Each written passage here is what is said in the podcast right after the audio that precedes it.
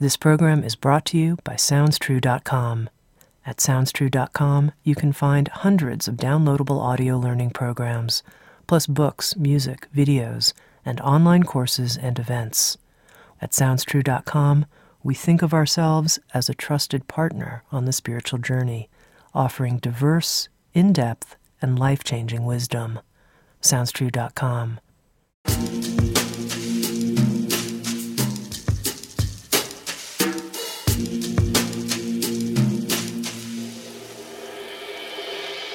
You're listening to Insights at the Edge.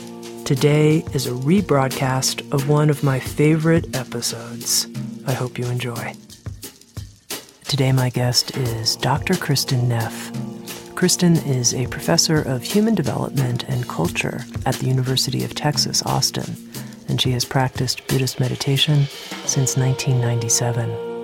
Kristin and her family were the subject of the recent book and documentary, The Horse Boy which documented her family's adventure with autism.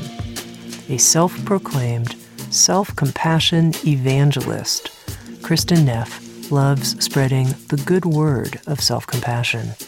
With Sounds True, Kristin created an audio program called Self Compassion Step by Step The Proven Power of Being Kind to Yourself, where she presents the clinical evidence that self compassion is a master key to greater happiness, well being, and resilience. And she presents proven techniques and exercises for cultivating this pivotal quality. In this episode of Insights at the Edge, Kristin and I spoke about three pillars or components of self compassion. We talked about how to take a self compassion break when we need it, and also the importance of recognizing our common humanity in the midst of a difficult experience that we might feel is unique to us. Here's my very helpful and illuminating conversation with Kristin Neff.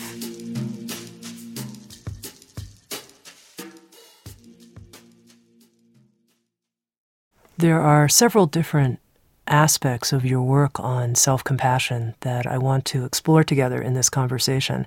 And the first is I know you spent quite a bit of time and energy and, and resources actually studying the differences between self esteem and self compassion.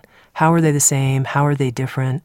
Do we get certain benefits or negatives from one or the other? And I'd like to start right there if you could talk about that and the research you did into this question. Absolutely. The reason I got interested in the differences between self esteem and self compassion is because I was doing a um, two years of postdoctoral study with one of the country's leading self esteem researchers, and I was finding about all the potential downsides of the pursuit of high self esteem. At the same time that in my personal life I was practicing self compassion and seeing all its benefits. So when I got my job uh, as a professor at UT Austin, I really wanted to see if I could conduct research differentiating the two. So in terms of some of the theoretical differences, I'm defining self esteem here as a positive evaluation of self worth. You know, the global judgment that I'm a good person or I'm a bad person or somewhere in between. And for years, as you know, uh, self esteem was seen as the ultimate marker of psychological well being, and there were thousands of books and articles written on it, and movements in the schools to raise children's self esteem.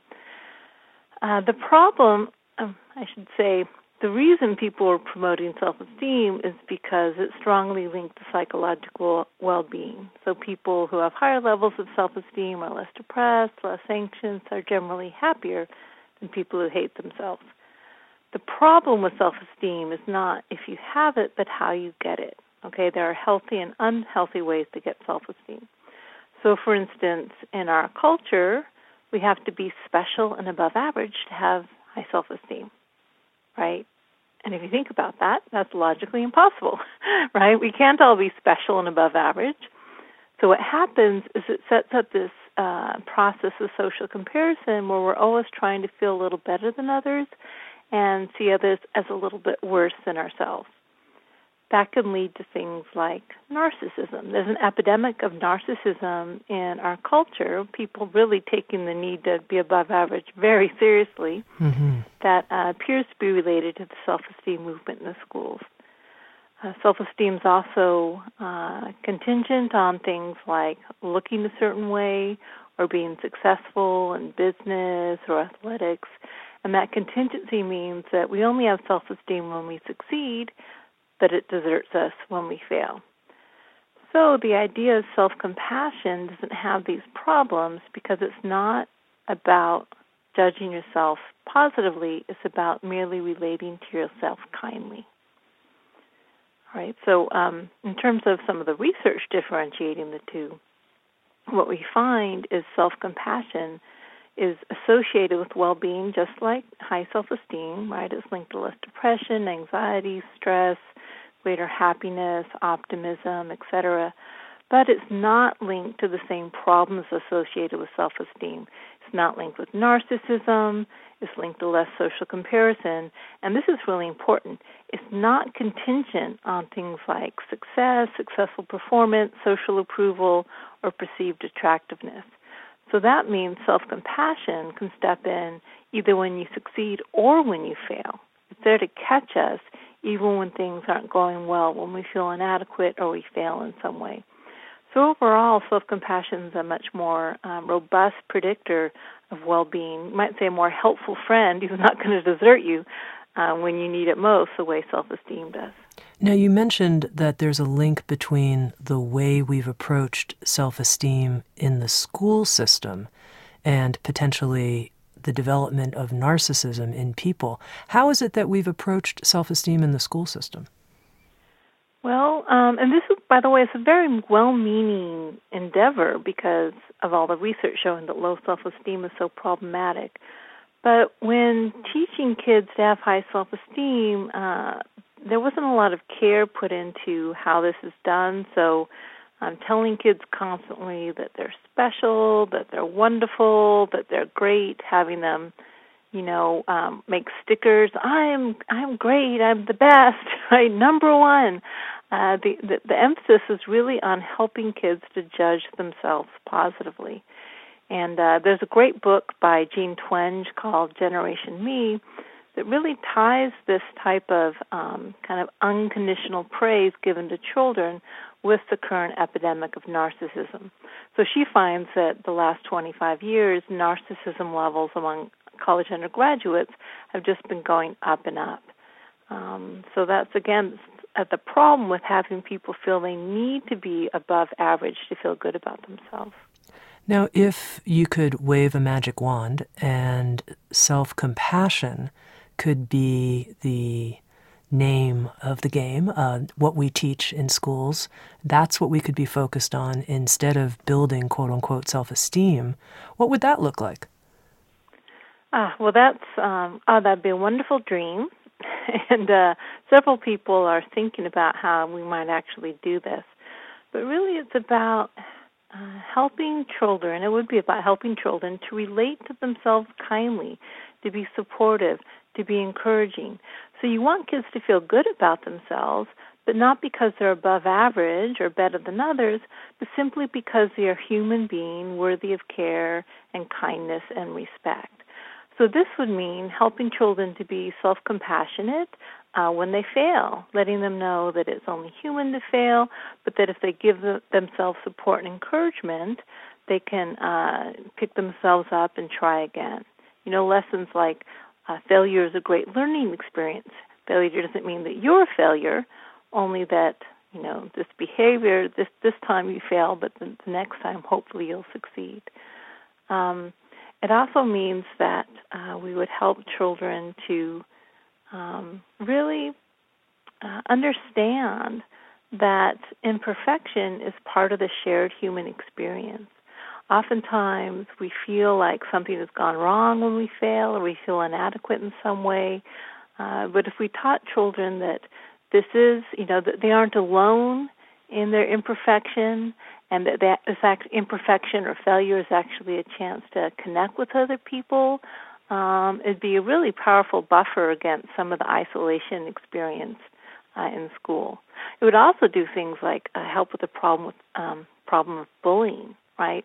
Why do kids bully each other? Well, partly to raise their self-esteem. But when you emphasize the fact that we're all in this together, we're all human beings worthy of kindness and care, uh, hopefully that would also decrease the tendency to for kids to bully each other. I've heard that bullying is actually something that's quite on the rise and quite a problem in the school system. Yeah, that's right. That's right. Um, and there are many reasons for it, but we know that trying to get social approval is one of the reasons. Um, unfortunately, in middle school, kids who are successful bullies, which means picking on someone who's unliked and maybe a bit weird, they tend to get social approval from others. So I really think that if compassion was emphasized as a value in the schools, both compassion for self and others, hopefully it would mitigate some of those tendencies um, and really help people feel good about themselves uh, for for better reasons, out of because they're kind, caring people, and not because they're better than others. So here we are. We're addressing our conversation to the next generation, but here in our generation, having grown up in our education system, people like you and I find ourselves in a milieu where there's so much, you could call it comparing mind all the time so much comparison of, you know, you're better than me in this, you look better, this looks better, this looks worse. Talk a little bit about how self compassion can help us deal with this comparing mind that we seem to have. Right. Well, the wonderful thing about self compassion, as I said, is self compassion connects us with other people in the shared human experience. It's not um, contingent on being better than others uh, in any domain. In appearance, for instance, women um, are most likely to invest their sense of self worth in their appearance. Self compassion, again, says your worthiness is not dependent on how you look, it's really just dependent on being a human being. And in fact, the research shows that self compassion is linked to uh, more positive body image than people who lack self compassion. So, you know, we don't really need to compare ourselves to others to feel special and above average with self compassion. As a matter of fact, being average, being an average human being is also is also perfectly fine. Right? So, um it, the, you know, the, the motivation or the driving force of self compassion is not to be better than other people. The driving force of self compassion is to thrive and to be happy and to help alleviate our own suffering. So self compassion is strongly linked to motivation, um, you know, making efforts to do our best, but we do so not because we're inadequate or worse than others if we you know, um, if we fail, we do it because we care and want to be happy, and then therefore, therefore, this type of motivation is much more sustainable over time. I guess where I'm going in this part of our conversation is it seems to me that comparing and judging ourselves in relationship to other people, and as you say, needing to be special and above average. Everybody feels that in Western culture to some degree or another, to some extent. And yet, here, self compassion is now becoming a very more popular and mainstream idea. And I wonder if it's the antidote, if you will, for this, maybe we could call it just disease of one upmanship that we've all been immersed in. I wonder if you see it that way. Yeah, well, I think people are recognizing the incredible suffering caused by the striving for perfection that's found in our culture um, whether it's kids who feel like they have to get A's to, you know, be worthy, and the parents putting pressure on them to succeed. Um, it seems like the standards for what counts as successful work performance keeps going up and up. You know, we have to be more productive than ever. We've got to work more hours than other than ever. And I think people are just really feeling the stress of being in such a constantly competitive situation. And as part of that competition, that that need for social comparison, I think society's becoming more isolated. You know, we're less focused on building community and more focused on individual success. So I think that is one of the reasons people are more open to the idea of self-compassion. They're they're tired of suffering, and this is a way to again, really foster and encourage uh, ourselves to to thrive and be our best, but it doesn't require successfully competing or being better than other people. Now, you teach three different core components that self compassion contains, and I wonder if you could briefly talk us through these three core components that you see are contained in self compassion. Right. Okay. So the first component is perhaps the most obvious, and that is treating yourself with kindness, care, and care as opposed to harsh self judgment. So, really being a, a good friend to yourself. I mean, if we think about how we speak to ourselves, we often say mean, cruel things to ourselves, things we would never say to other people we cared about. You know, we're actually usually meaner to ourselves than people we don't even like very much. So with self-compassion, we're kind, supportive, just like we would be to a good friend. And also, uh, the self-kindness component refers to the fact that we actively soothe and comfort ourselves when we're in distress. Just like with a friend, if they're upset, we give them a hug. The same thing with ourselves when we're upset or feeling bad about ourselves.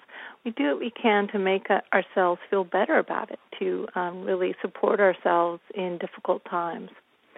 The second component I alluded to before, and that's this sense of common humanity. So self compassion recognizes that imperfection is part of the shared human experience.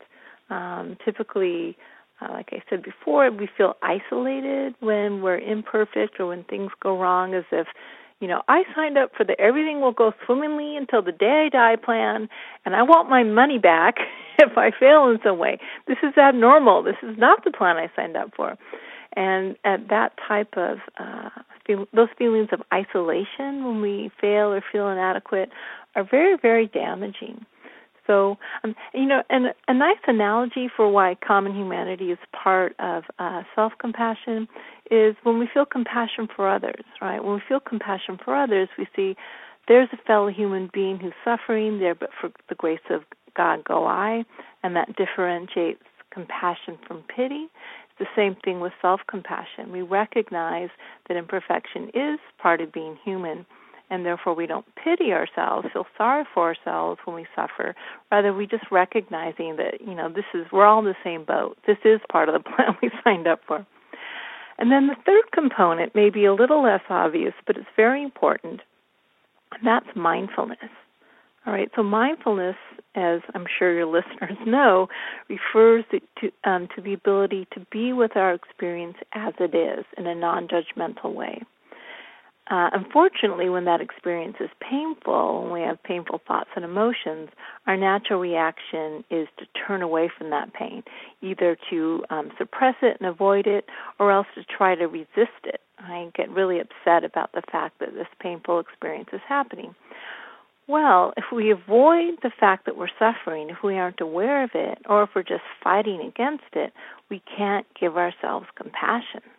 Right? We have to say, this is a moment of suffering. We have to accept and acknowledge that we're really having a hard time in order for our hearts to respond. And, also important, uh, mindfulness is a type of balanced awareness that, that neither belittles and um, you know diminishes nor exaggerates our suffering. You know, getting lost in a real drama about how bad things are. Again, if we exaggerate how bad things are, then we can be lost in the drama of self pity. Mindfulness, and on the other hand, sees things as they are, no more and no less, and that's really what allows us to respond self compassionately when we're suffering. Now, I, I want to dig in a little bit more to each one of these components because there's really a lot here. Starting with the first one self kindness, soothing ourselves, speaking kindly to ourselves. You know, I think this is something that many, many people find difficult. So here it is you're you're describing, yes, you know, obviously self-compassion, this is one of the things, but yet it's hard for people. And I'm wondering if you could help us. What are some of the techniques and tips you've discovered that really help with this self-kindness and self-soothing? Well, the thing is, we all know how to be kind and we all know how to soothe and comfort in times of distress. It's just that we're used to doing that with other people. I mean, most of us have the experience of close friendships or romantic partners or children to whom we're very kind, caring, and supportive. You know, we know what to say when they're when they're feeling bad. So we have the skills. The problem is we just don't give ourselves permission to use them with ourselves. And hopefully, at some point, we can talk about you know the blocks to self-compassion. Uh, there are many of those. But um, because we know how to use these skills towards others, I really suggest that people, um, when when they're having a difficult time, imagine they were talking to a friend when they were talking to themselves. You know, asking yourself, would I say this to someone I cared about? What would I say to someone I cared about? And then try to use that language instead. Um, there's also exercises like writing a letter to yourself from the perspective of an ideally compassionate friend, right? So if you were this you know ultimately compassionate person and you were looking at yourself as an outsider and saw you know recognized the situation you were going through what would you say you know what kind of words of support encouragement love acceptance would you give to to someone you cared about write a letter from this perspective maybe put it away for a little while and then come back and read it so we, we really do have the skills. It's just remembering and allowing ourselves to use them with ourselves. Another thing that's very, very important and is related to how we treat our friends is physical gestures of kindness, comfort, and soothing. You know, putting our hands over our heart, or maybe giving ourselves a little hug or a little a little stroke on the face. Um, these types of gestures automatically trigger in us uh, the response of being soothed and comforted. And uh, I could go more into that later, but basically it's because all mammals respond to warm, soothing touch. So when we do that for ourselves, our bodies also respond. Uh, and it's a very powerful, immediate gesture of kindness. And our bodies can go there sometimes, even when our minds can't. Mm-hmm. That's very helpful. I'm imagining, though, let's say somebody's listening and they said, Well, you know, you said all of us can imagine being kind to a friend. And on occasions I can, but often when my friends come and they share with me their problems, I actually feel kind of critical and judgmental. And I, I try to be helpful, but I kind of move to the counselor position or the advisor position, but inside I feel critical or I feel like, huh, my friend's suffering. Maybe I'm better than my friend. I mean, how would you help this person, someone like what I'm describing? Okay, well, if that's the case, maybe modeling yourself on how you treat your friends isn't the best idea. You know, it might be that um, opening your heart to compassion more generally is would be the wisest course of action, right? So really, um, thinking about how can I be kind and supportive. Um, you know, what what are my true values? Is my true value to be better than other people, or is my true value to strive to be perfect? Um, or is my true value care, connectedness, and love? Uh, you know, and I suppose when it comes down to it, if someone doesn't value care, connectedness, connectedness, and and love, it's going to be harder to, um, you know, to be compassionate for self or others. But I do think that when that is the case, often it's because of early childhood experiences which taught us that we had to close our hearts to both ourselves and others in order to survive and keep safe. So sometimes, if there are real blocks to compassion, either for others or oneself, it means that some healing needs to occur. Uh, you know, so if that is the case, then you may want to, you know people may want to think about finding some of that healing, uh, and that will help them open their heart both to themselves and to the people. Mm-hmm. And you know, I quite like this idea of touching ourselves, uh, being petting ourselves. I don't know. I mean, you know, the idea of bringing a hand to the heart. Uh, mm. That's powerful. At the same time, I'm not sure I would imagine myself doing that in public places very often. Although maybe if it was a different kind of world, I wouldn't feel so nervous about that. I mean, do you have suggestions for ways that we could pet ourselves, if you will? Maybe it's on the arm or something like that where we won't get a lot of strange attention? yeah, I call it the surreptitious self hug. Yeah. So when you just fold your arms in a non obvious manner, but give yourself a little squeeze, and if you do it with the intention to soothe and comfort, like a little signal of, hey, I'm here for you. I know this is hard right now, but you have my support. It can also be very effective. So yeah, don't don't put your hands on your heart if you're sitting with your boss thinking, "Oh my God, this man's making me suffer," or "This woman's making me suffer." Give yourself the little surreptitious self hug, and it'll still be effective, but won't get you in trouble. and Kristin, in familiarizing myself with your work, you talked about how doing this kind of uh, self soothing at the physiological level, that it actually helps us in terms of releasing oxytocin in the system. And I wonder if you can talk about that. I think that might be helpful for people. Yeah, okay. So we have uh, two main physiological systems designed to keep us safe. The first is the one we tend to tap into more often, and that's the threat defense system. Okay, so um, all animals, including reptiles, have the threat defense system so that when uh, something or someone is attacking us, our amygdala gets triggered, release cortisol and adrenaline, and we go into fight or flight mode. Now, the system evolved very effectively to um, prevent physical harm. The problem with human beings in modern times is typically the threats are not to our bodily selves, but to our self concept. So when we see a problem in ourselves, we attack the problem, i.e., we attack ourselves. And then, of course, with self criticism, it's a double whammy because we are both the attacker and the attacked. So self criticism um, really is very damaging in terms of all the cortisol it releases, such that eventually, if you're um, a really habitual self critic, you'll eventually become depressed because your body shuts down in, in response to all this stressful activation. No, unfortunately, unfortunately, we aren't just reptiles. We're also mammals. So what happened with, when mammals evolved is um, because mammalian young are born so immature, which allows them to eventually be more advanced than reptiles. Um, we needed a system in place that would keep mammalian young next to the mother so that they could survive long enough to be successful adults. So um, most mammals have the caregiving system physiologically, which means that infants are soothed and comforted and they feel safe uh, when they are uh, receive warm touch, softness, and soothing, gentle vocalizations. You know, just imagine a little kitten curled up next to, you know, its mommy and the mommy purring and cuddling with the cat. Right. So most mammals have this to some extent. So when we receive warm touch or this kind of these soft vocalizations, our bodies release oxytocin and opiates.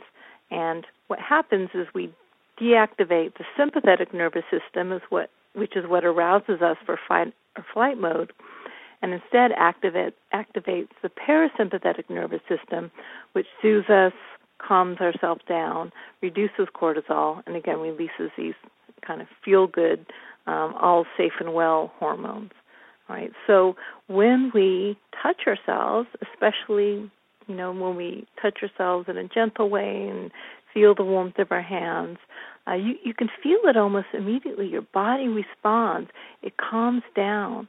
Uh, it feels less activated. It feels it feels very very safe and comforting. And that's why I really suggest that physical gestures of affection should be used as much as possible, along with words that are kind and supportive rather than uh, harshly judgmental. I particularly like this idea of this physical kindness towards ourselves because, and I'm curious to hear what you have to say about this, that even if we're feeling kind of hard hearted or we're not quite sure we can be kind towards ourselves, we could make the physical gesture and it would have its impact even if our mind hadn't quite gotten on board. Yeah, exactly. Oftentimes our minds are filled with the storyline of what happened or how horrible I am.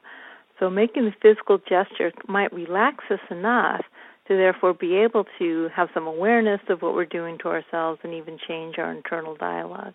Um, but even if we can't change our internal dialogue, just that gesture of support and affection will make it easier uh, to bear and to get through difficult moments. Um, like I say, I teach workshops on self compassion all the time, and most people find that these physical gestures of affection, especially when, when they're combined with you know supportive words. I even suggest to people if they feel comfortable using terms of endearment like you know darling or you know a sweetheart if it feels comfortable. But I'm a mother, and a lot of mothers uh, who are used to using that language to soothe and comfort their child find that when they say things like that toward themselves, especially with a gesture like putting your hands over your heart, it can just be a really powerful way for you to feel comforted and supported um, and compassionate towards yourself. Do you have words that are sort of your go to words that you use with yourself? Yeah, I do actually. Um, and I, I teach this as part of what's called the self compassion break, something you can do when things are really difficult or you're really feeling bad about yourself, you failed in some way. And uh, the self compassion break does start with some physical gesture of affection, like hands over your heart, uh, or some people actually feel most comforted by their hands on their belly, or me, maybe even gently cradling their face. And then for me, I use words that really evoke the three main elements of self compassion. So the first thing to say is, This is a moment of suffering. Okay, it's so important. Oftentimes we're so lost in again the storyline of what's happening or the storyline of how inadequate we are. We aren't even aware of the fact of, you know, this is a really, really hard moment. So reminding ourselves this is a moment of suffering. And suffering is part of life, right? It's part of the shared experience. Or you might say, I'm not alone in my suffering. So reminding ourselves that suffering isn't an isolating experience, nothing has gone wrong. This is part of the human experience. This is a moment in which we can connect ourselves with others. Um, so this is a moment of suffering. Suffering is part of life. may I be kind to myself in this moment. May I give myself the compassion I need. So again, reminding ourselves of what we really need is compassion, kindness, and support. Uh, then I, so I really tell people to come up with some variation of these words that feels comfortable and natural, to memorize them, and then when you're in a difficult situation or you're experiencing emotional pain, um, they come up kind of like a mantra. Right? They just automatically kick in to remind you, oh yeah, this is how I need to orient myself to this experience, and it really helps people cope. I'm curious in your own experience, how much of the time would you say that works for you? Like 90% of the time? I mean, I'm not a researcher, but I do like numbers. Uh, I'm just curious, what percentage? That's funny. Well, um, I've never actually quantified it, but I know that pretty much whenever I remember to do it, it works right? The problem is if, when I forget to do it. Even now, right? I've been practicing self compassion for 15 years. Um, I still occasionally forget. Oh yeah, this is a moment of suffering. I get lost in the in the situation as well, but I think you know more quickly I remember. Oh yeah, that's right. What I need is self compassion. And the second I touch my body kindly and just remind myself, either either either using those particular phrases or just saying, you know, um, I'm sorry this is so hard right now, darling. I'm I'm here for you. It's okay. Uh, I find it almost every time immediately helps. Now, it doesn't mean the pain's going to go away. It's not like you put your hand on your heart and poof, you're happy and skipping and smiling. It just means that um, you really feel supported and cared for when things are difficult, and that really gives you um, what you need to cope with the situation and be more resilient. Um, I I really can't think of a time where I did that and it didn't help. As long as I was sincere about my efforts to give myself compassion. Mm-hmm.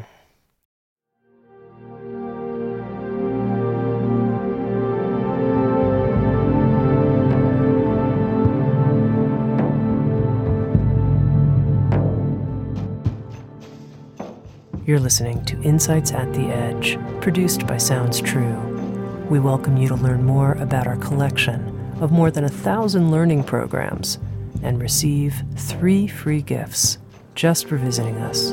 go to soundstrue.com backslash free. That's soundstrue.com backslash free. And now, back to Insights at the Edge.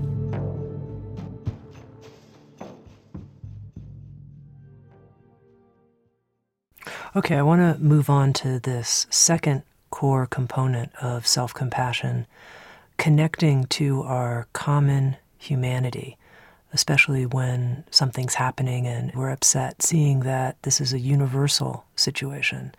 And in this discussion of our common humanity, I'd love to hear you talk a little bit about your own situation uh, you write about it in your book and also talk about it in the audio series, Compassion Step by Step. And it's been documented in a film about your son, Rowan, and his autism, a film called Horse Boy. And my question is here, you know, different things happen, and we could say, well, yes, many, many, many, many, many different people have experienced suffering like this. But I can imagine having a child and discovering that your child is autistic.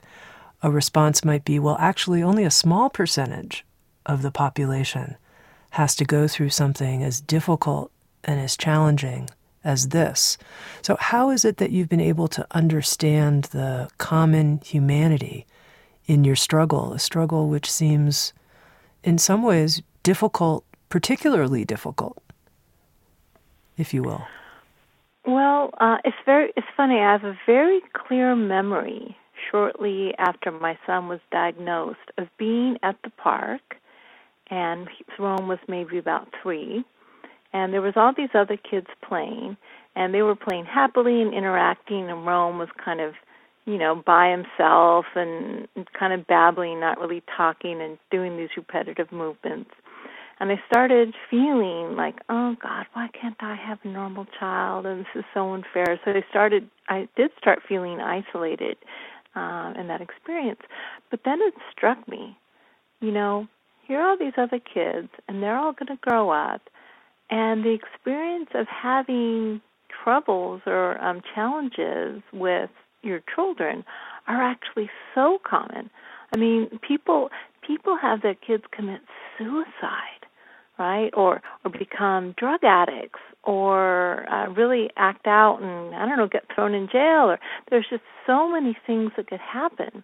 So it wasn't that I was belittling my experience and saying, "Oh, it's not as bad as it could be," but when I remembered that so many people have troubles and challenges with raising their kids, it just made me feel less alone. Yet maybe it wasn't autism, but it could easily be something else right? Or even even parents with kids who don't have obvious problems. Maybe they kill themselves um, with stress and trying to, you know, be successful. That there's so many kids who are so pressured to be perfect and get the perfect grades so they can go to college, et cetera, et cetera. Um, so really. Uh, remembering that suffering is part of the shared human experience. Now, maybe how much we suffer or the kind of suffering we have varies, absolutely. But that that was one of the Buddha's basic truths, right? One of his first discoveries is that life for everyone entails suffering. You know, even people who seem to have it all, well, they get sick, they age, and they die. Right? So um, it's so important for us to remember that so we don't feel isolated and alone and separate from our fellow human beings when things become difficult. So, do you actually think it's possible to tap into this sense of other people know the kind of pain I'm feeling? This is a shared human experience, no matter what our suffering might be like, no matter what is happening? Right. Well, again, if we don't we don't want to expect that other people experience the exact same situation. I mean, usually there are a lot of people experiencing your exact same situation, but the focus shouldn't be on how you're suffering, but just the fact that you are suffering. I mean, for some people, I don't know, they get cancer. Other people, um, something happens to their child. Other people, they struggle with mental health issues. Other people, they struggle with obesity. Um, you know, there there are so many ways in which human beings suffer and struggle. It really is part of life. You know, I don't know, I suppose again there's a handful of people without a lot of suffering in their lives, but they're definitely the very, very small minority. So just remembering that I don't know, if it's not one thing, it's another. right? you know that kind of uh, attitude. Not not to be depressed or pessimistic, but just to remember that suffering is part of life. It's okay. It's normal. It's part of um, how we learn and grow. If everything was perfect, life would be boring, wouldn't it? Do we really all want to be Ken and Barbie dolls and have everything happen great all the time? I mean, that's part of what makes life rich and interesting is the fact that we do have challenges. But that also means we often overcome those challenges or at least rise to the occasion to be courage, courageous and really open to our pain with uh, this heartfelt quality that you know that in many ways makes for this very rich and lovely though bittersweet experience.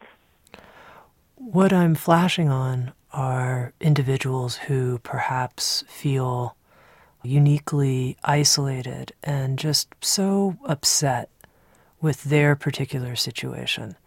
And yet, as I'm listening to, I'm seeing how beneficial it would be if there was a way that people could crack open and break open that idea that their unique suffering is their sort of personal kind of cocooned predicament. And how can people who you think are in that kind of situation break out of it to see that they share something with other people? Because often when you're suffering like that, do you know what I mean? The feeling is I'm alone in this room, and that's where the person's sort of stuck, spinning around with that experience.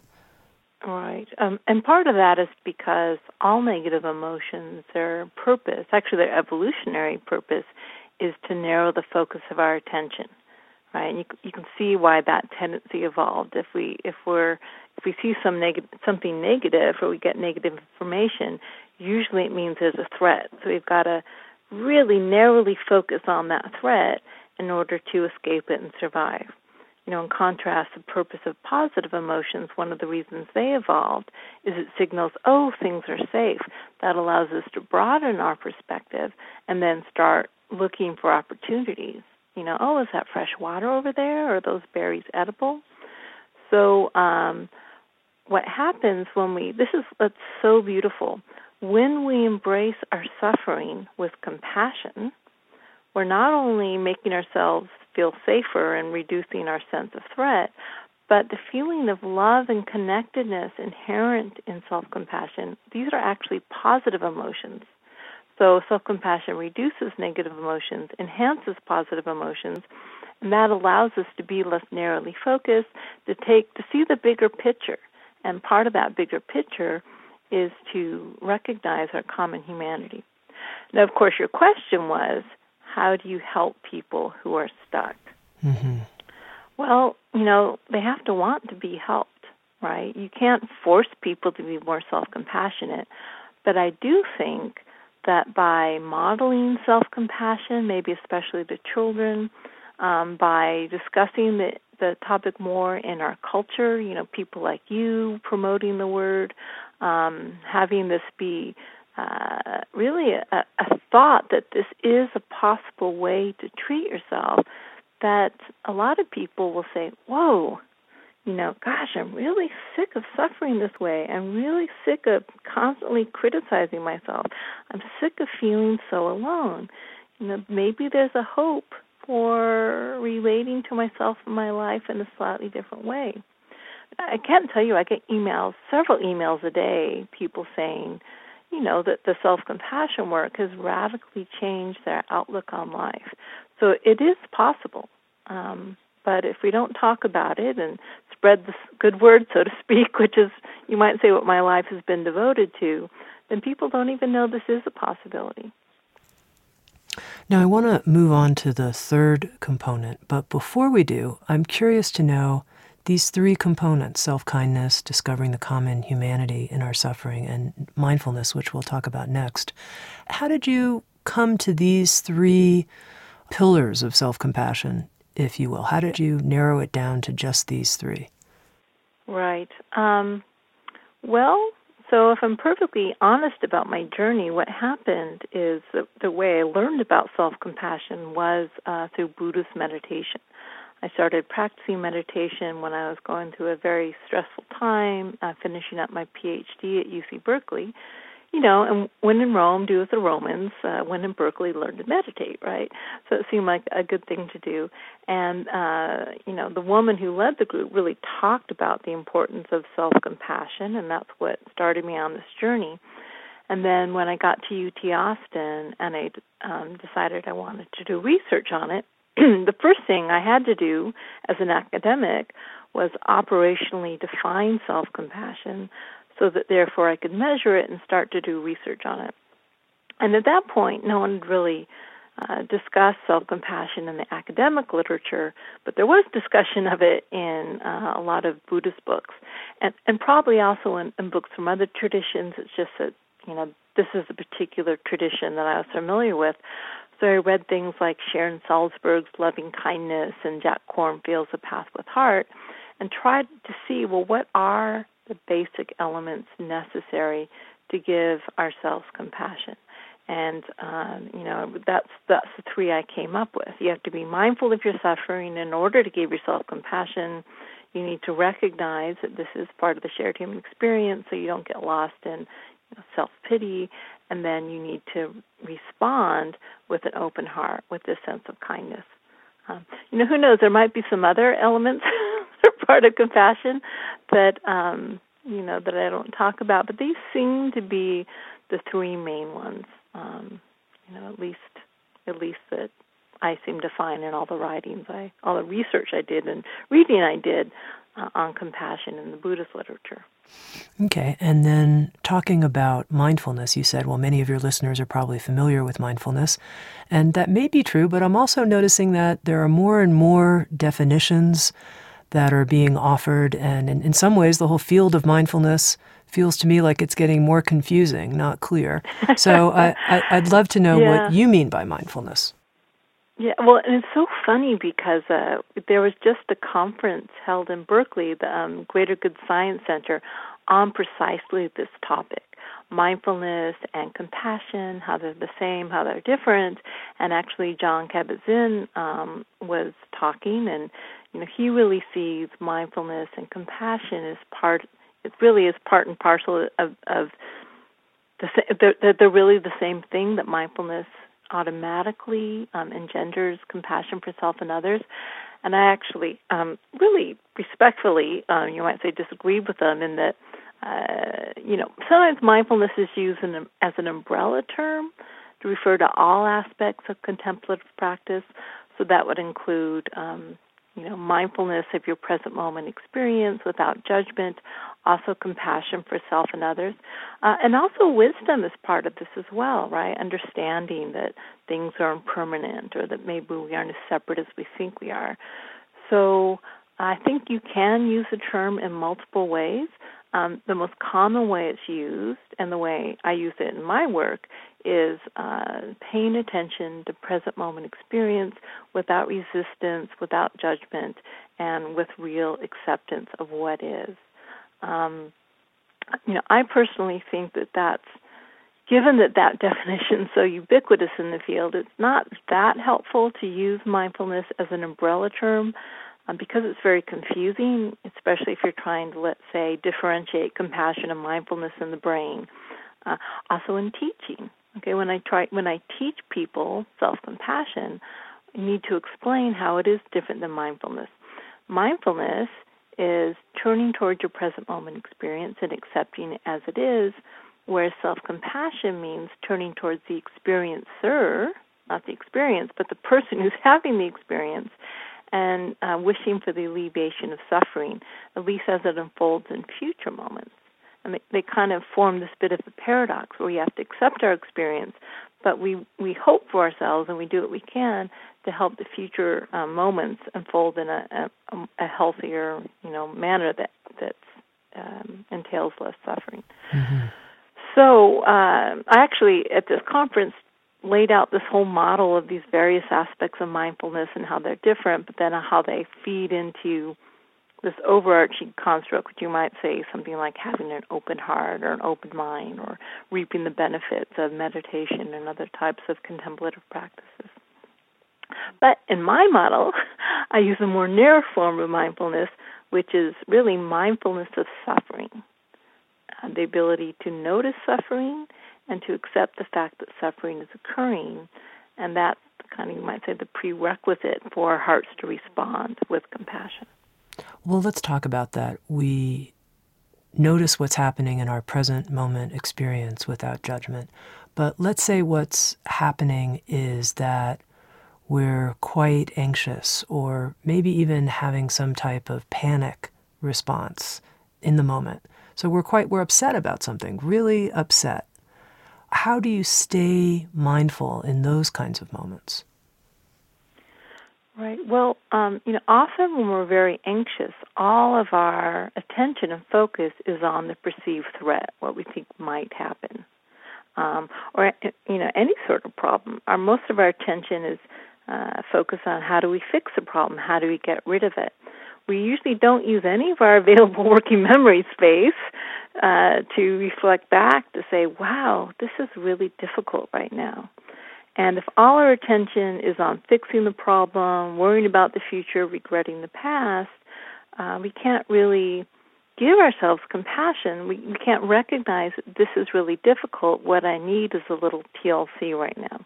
Okay, so you have to be able to have some meta awareness of the fact that this is a difficult moment, and I need some help to get through it, especially from myself.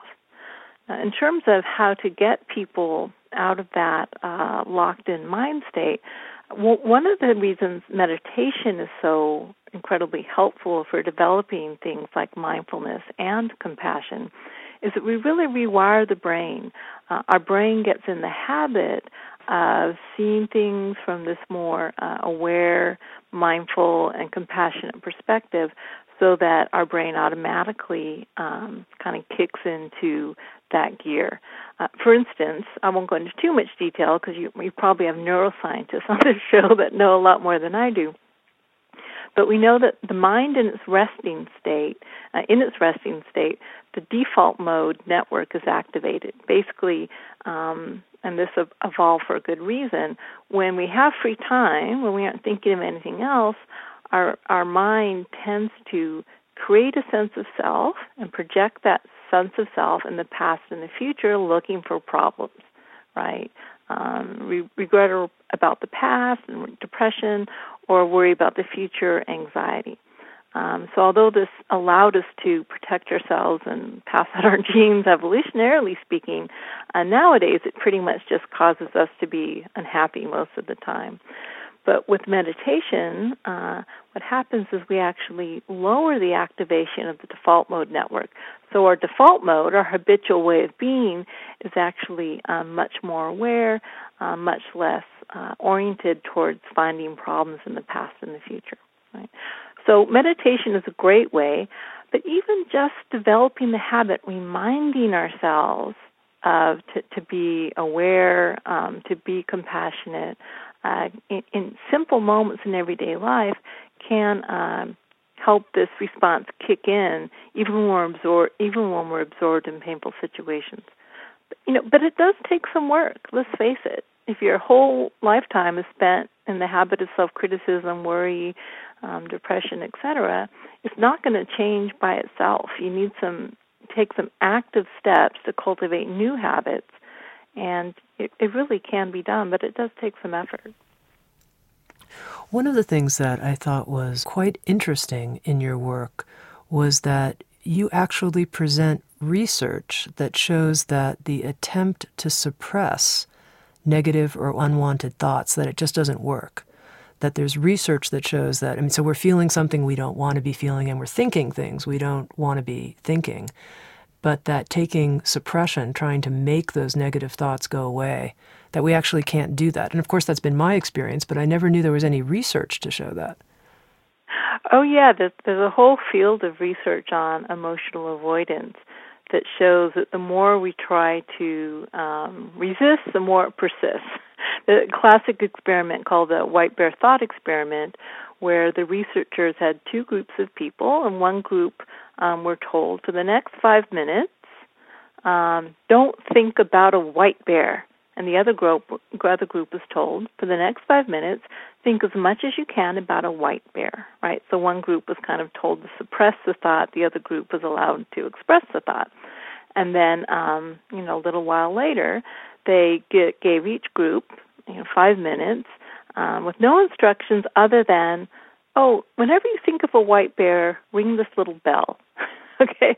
And of course, what they found is a group that didn't think about a white bear for the first five minutes thought about the white bear constantly in the next five minutes, whereas those who initially thought about the white bear um, thought of the bear much less often afterwards. Okay, so it's almost as if um, when we suppress a thought, it's it, it kind of builds pressure in the subconscious, and and uh, it kind of comes out one way or the other. Whereas if we almost like I don't know, I think of it like gas in a container or something. The more we squeeze it and resist it and try to shove it down, the stronger it is and the more it's likely to explode. Whereas if we just open it up to the fresh air, everything kind of sorts itself out and um we don't really contain it anymore. Actually that's a good that's a good metaphor. I just thought of that for a good thought that uh, resistance and suppression is really a way of containing things, and when we contain things, it means we keep a hold of them. Whereas when we let go, we don't resist, we don't contain them, then they're free to just dissipate on their own. I'm curious what you think then of you know a very common teaching that a lot of people say has been helpful. It's never really worked for me, but I'm curious, which is, you know, to work with affirmations. So if you're feeling, you know, beset with something, some negative experience, you can, you know, say the opposite and affirm the opposite and that that will work.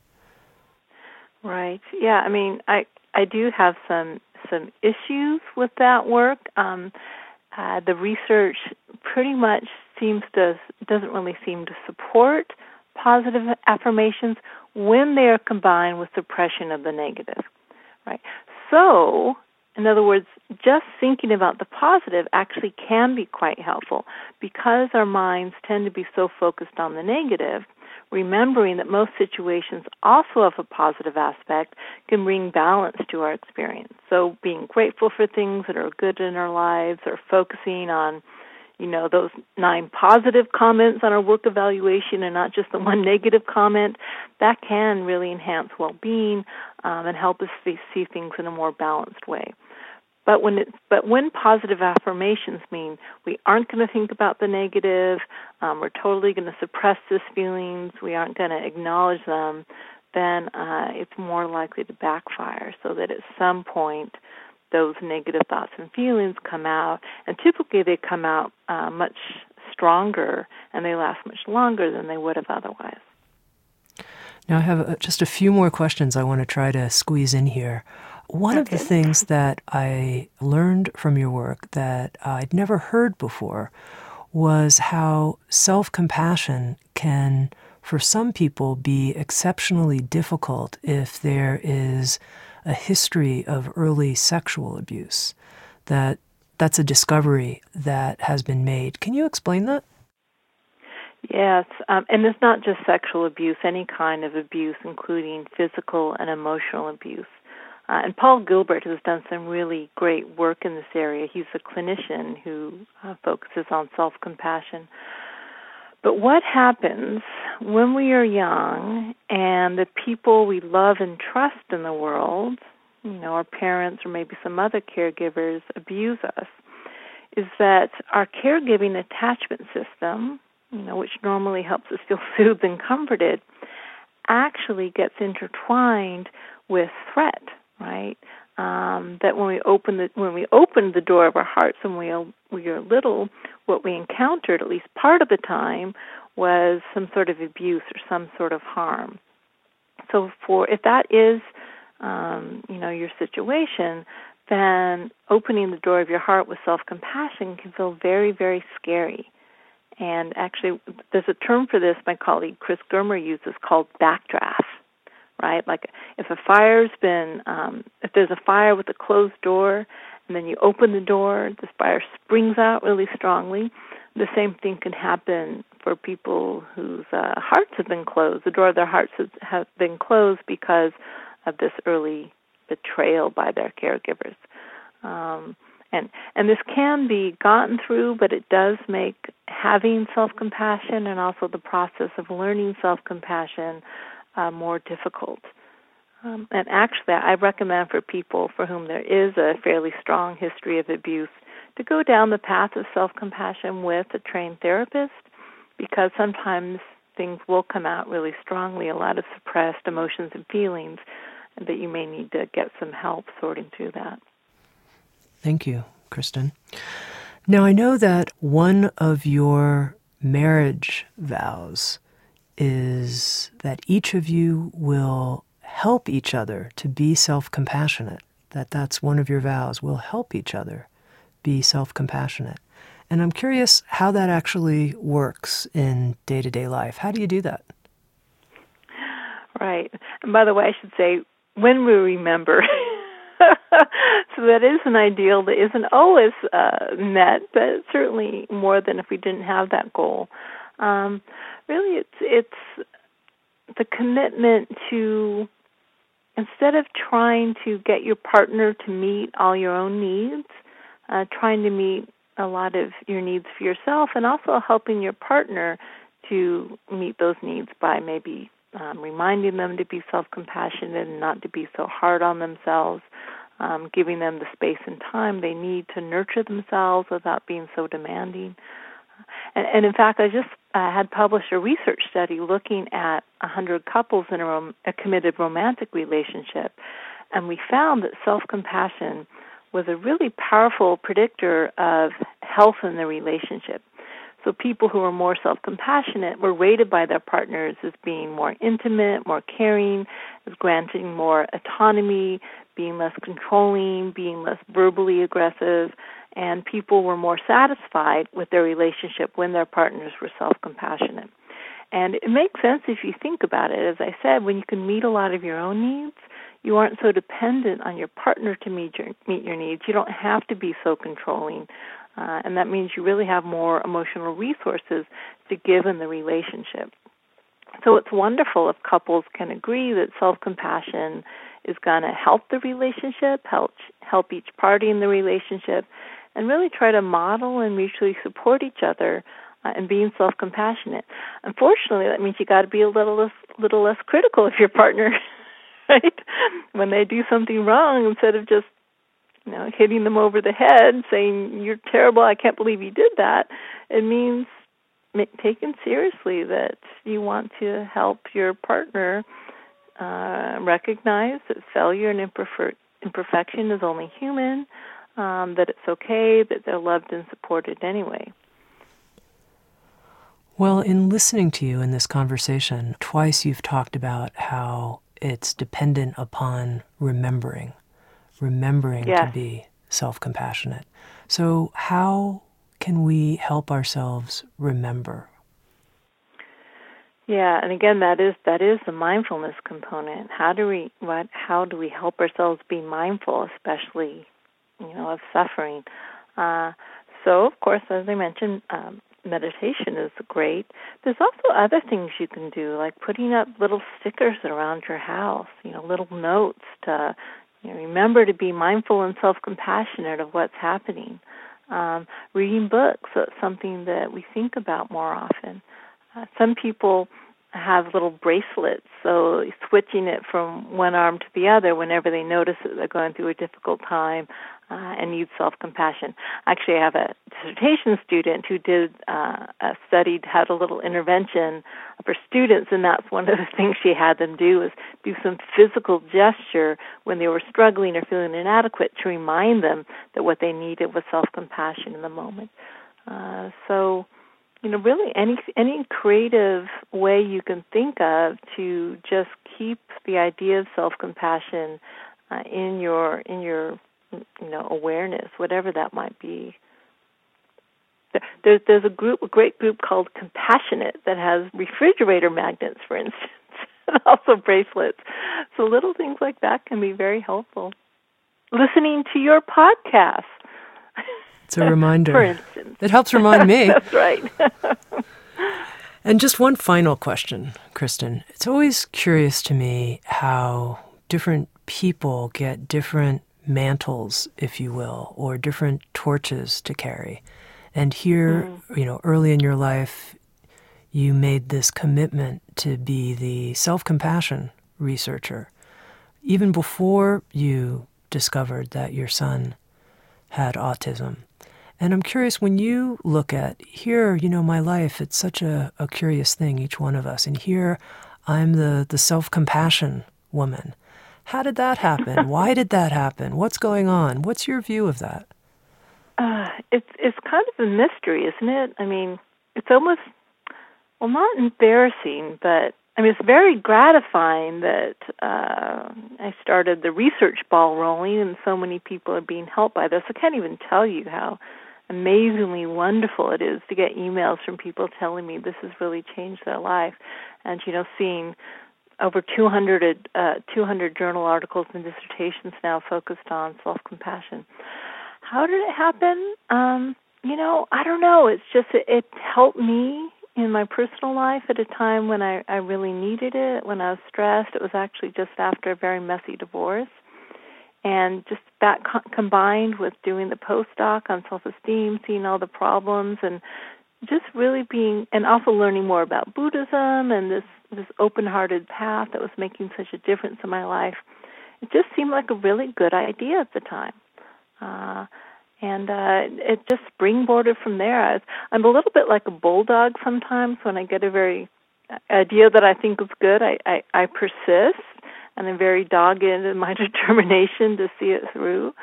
And um yeah, I just I just kind of said, well, why don't I do it? Why don't I define and research self compassion? No one else has done it, in, at least in academia.